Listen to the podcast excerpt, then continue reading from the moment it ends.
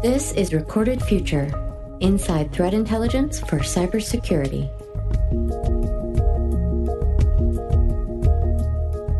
Hello, everyone, and welcome to episode 131 of the Recorded Future podcast. I'm Dave Bittner from the Cyberwire. Our guest today is Jorg Schauff.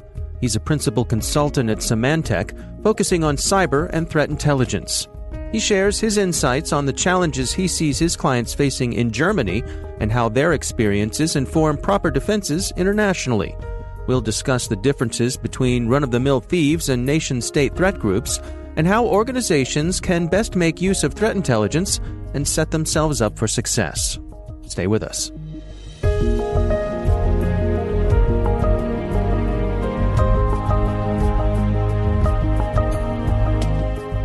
Basically, I've I was studying uh, electronics and electrotechnics uh, and electrical engineering. Uh, and at that time, I met an old friend, and he said, "Okay, uh, I need a help in our lab." Uh, and it was a time where MS DOS was uh, starting, and I started to work on electronic measurement equipment for automotive purposes. And during that time, I met the first firewall and so on, and proxy and all that stuff, security related things. And sometime later, I met a friend from the German uh, security community from the BFV, and he was asking me, Oh, we are looking for some people. Won't you join us? So and then I moved uh, to the German um, Domestic Intelligence Service, the BFV and then I was responsible for firewall and proxy and VPN connections to field offices. And I did pretty much anything which was somehow cybersecurity related there antivirus, um, incident response, and so on and so on. After 10 years there, I got in contact with the, the field guys, the, the real agents that are doing the counter uh, espionage stuff and so on. And they were starting to uh, working on electronic attacks, they called it. They were wondering what is a virus, what is email, how does an email look like, uh, hmm. um, what, what's the e- what is an email header, and then they, they I started consulting uh, internally the, these guys, and we were quite far away from each other in that office and they said okay we have to walk a while to get to you and vice versa. Then why won't you change uh, to us and, and move from the IT department to the counter espionage section? And that when I started uh, my, my work at the cyber defense. Yeah finally um, hmm. we, we, um, we were the beginners in that field at that time. So uh, we got in contact with all the European partners of the BFV, MI5, for example, the French guys from uh, French intelligence services, and so on and so on. And they were asking, "Oh, we are really struggling with Chinese attacks. How do you handle this?" And we were thinking, "What Chinese attacks?" and then hmm. we, we started to, to look for uh, things we likely had, but we weren't aware. And and um, yeah, we, we set up the the, the cyber defense in Germany at that time. I did this for more or less six years and was um, one of the case officers of the, the Bundestags incident where APT 28 uh, was um, on, on about 30 machines there. From there, you moved on to the private sector. Yes. Um, finally, I, I, found out that I had the end of my career there in, in the public service. So uh, I was wondering what, what should I do? Will I stay here for more than 20 years in the same role. And I thought that's not enough. And then I moved from there to Deutsche Bank and became the head of cyber threat intelligence for the EMEA area. At that time, I had a, a very long uh, notification period uh, at the public service, so it took more than six months to leave. And in the meantime, Deutsche Bank had changed its strategy again, so there was not a real uh, use for me or my team. And then I decided to do it somewhere else at the Allianz Insurance in Munich, in the so-called ACDC, the Allianz Cyber Defense Center. Mm. It hmm. was pretty interesting job, great team, great colleagues, but Munich is unbelievable expensive.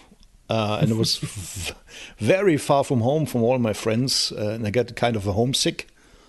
and then I moved back and I got a chance to to work with uh, Symantec, and I'm now the principal consultant for um, certain governmental um, customers, and it's very very interesting. I'm doing pretty much the same that I did in the public service for um, other customers now. Well, I'd love to get your uh, your insights, your perspective on what the threat landscape is like in Germany. I, I think that's not something those of us here in the states get a view of very often? Basically, it's not so much different from, from my point of view. Uh, Germany is, is uh, um, kind of the big players in the worldwide economy. So everyone or each company um, that is somehow uh, on the international market is competing with China, with some other countries in Far East. Then these companies or these entities, uh, let's say our Ministry of Foreign Affairs, for example, um, or the German military as part of the NATO, or um, big insurances, or whatever, um, as long as you are part of the top 10 uh, in your vertical, then you are in the focus of, um, let's say, um, foreign intelligence services, industrial espionage, and so on. Hmm. So um, the the problem is I, I had um, I had some some discussions with uh, the with some people from the German automotive uh, sector. Uh, and they say, oh, the, the, Chinese guys don't spy anymore on us. If they want to know something, they ask for it or they buy it.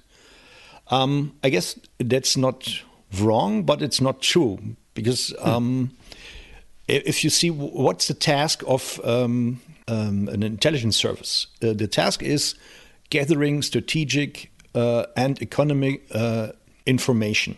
So, um, of course, they can sit with you on the desk and you discuss it and you hand over some papers, for example, but they don't trust you.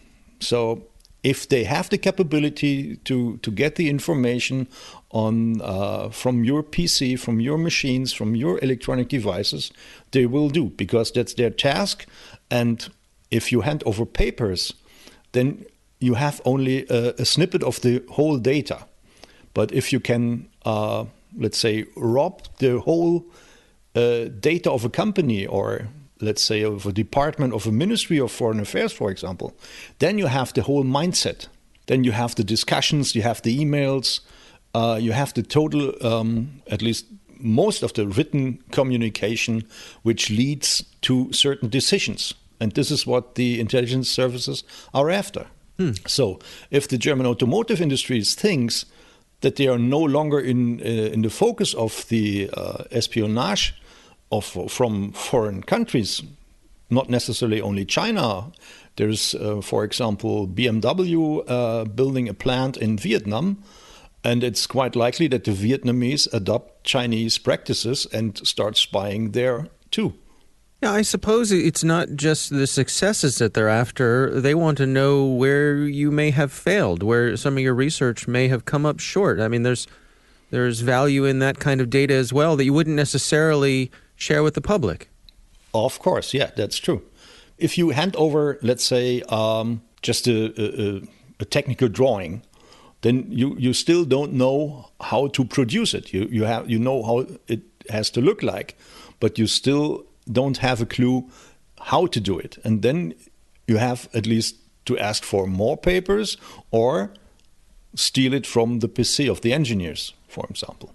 If you have a look at the um, Chinese uh, 10 or 50 year plans, they are somehow condemned for success. They want to be a market leader in nearly every sector, in nearly every uh, vertical, uh, in a very short period of time uh, in, in, in Europe or in the United States, it took about, let's say, 120 to 150 years to get where they are now. And the Chinese want to, to catch up, and they don't have 150 years time. They, they only have 20 years of time or 50 years of time. Uh, and then they have to take some kind of a shortcut. So they are forced to, to spy on you I want to get your perspective on threat intelligence. Uh, obviously, that's uh, an area that you have a lot of experience with. You were the head of cyber threat intelligence uh, at Deutsche Bank. What is your take when it comes to how organizations approach threat intelligence? The first thing is that they have to, to get the, the idea that they need it. Um, many companies rely on their uh, antivirus companies or whatever they, they have there. Uh, but that's not enough because that, that's a, a, kind of a race between the defenders and the the attackers, uh, and often uh, the attackers win, and or it takes a week or a month to integrate new knowledge into your antivirus products. But in the meantime, uh, you are still vulnerable, and then you have to to become kind of proactive, and and start your own research. Uh, at first, uh, do my antivirus products or my IT security products protect me from threat A or threat B? That is something you have to verify. That you need the threat intel uh, to get a, a um, kind of a threat landscape, a threat picture. What is threatening me? What is threatening my vertical? What is threatening my country? And then you have to verify how um, and what is uh, threatening me uh, and then do my products that I have there in my company uh, protect me against these um, threats. For for example, there is Pastebin. There was some years ago there was uh, there was a paste there uh, which listed several hundreds or thousand Chinese uh, command and control domains, and only uh, ten percent of them were integrated in the defenses uh, of a German uh, aerospace manufacturer.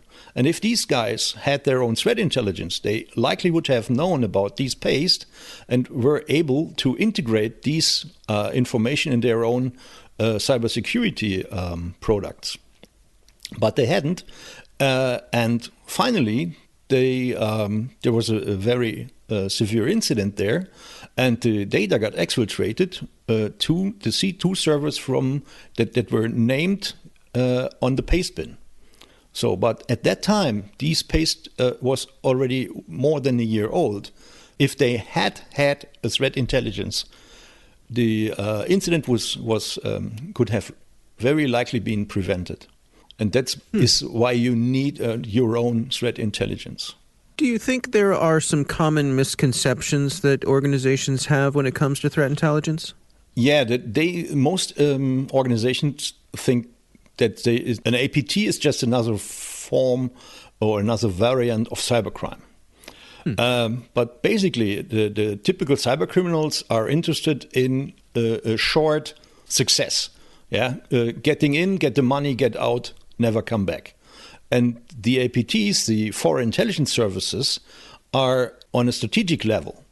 That means uh, once you're in a focus, uh, you will stay there forever, likely uh, unless they have all the information you got, then they leave you perhaps two or three years alone and they come back. But they will come back. That, that's the difference. And that brings me back to the to my uh, talks with the German automotive sector. They think the, the times of cyber espionage are over, but that will never change. Once you are in the focus of a, an intelligence service, you will stay there. Especially if you are a person of interest, at least because you are a very talented engineer, then you leave the company that has been in the focus of uh, the intelligence services, then they will kind of follow you to your new company because you are the guy that that produces uh, the value for them. I suppose that's one of the things that, that threat intelligence provides you is is being able to know the difference between when you have criminals who are just on their way in and, and looking to get out as quickly as possible versus someone who's looking to set up camp and, and stay a while? Yeah. Um, basically, cyber criminals are adopting uh, TTPs from intelligence agencies and vice versa. Nowadays, we have cyber criminals that wait for a year to to um, get to the final uh, action in at their uh, victims the, the cyber criminals that, that have uh, more time than, than the years before because they are not anymore after uh, your uh, bank account. They are trying to rob the whole bank. Yeah, that, that's a difference to, let's say, five years ago.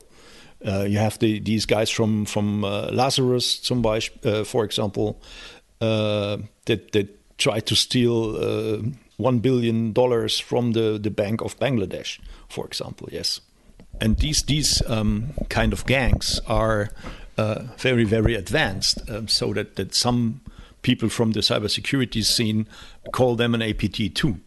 But the classical APT is usually a state sponsored group. What sort of things are you hearing from your government clients in, in terms of the priorities they're setting, the, the types of uh, challenges that they face?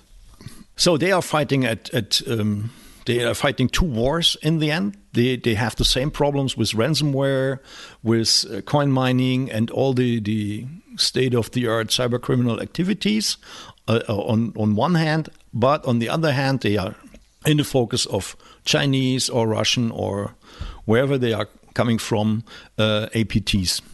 It's hard for them uh, to prioritize because they have to do their day-to-day business, fighting um, with uh, cyber criminals, uh, patching. Uh, and so on, they have the, the same problems that the economy has, uh, like they don't have enough skilled uh, staff, for example. Uh, they don't know how to prioritize their, their tasks, which system has to be has to be patched, in, in which uh, time frame, and so on. Uh, and they are very very afraid of the um, political or uh, political espionage. For example, APT 28 uh, would likely attack the Ministry of Foreign Affairs or the German military. And then you have the problem that you have um, like a supply chain uh, in the economy. You have the same, for example, uh, in, in, the governmental area. That means, for example, uh, the NATO systems are interconnected, where might be that your systems have a higher security standard uh, than, for example, uh, cybersecurity systems uh, in Eastern Europe, for example. But you are connected, and then are these systems trustworthy, and so on. This is a, a real problem. What are your recommendations for organizations that are that are looking to integrate threat intelligence, uh, who are looking to get started? Where, where, should they begin? I think they they should have um, a kind of consultant there that helps them to establish their own uh, cyber um, threat intelligence. They they should at first develop the the, uh, the process internally. Who uh, what what do we do with with threat intel? That that's uh, another problem. It, it's not enough to have an organization that collects uh, intelligence for you.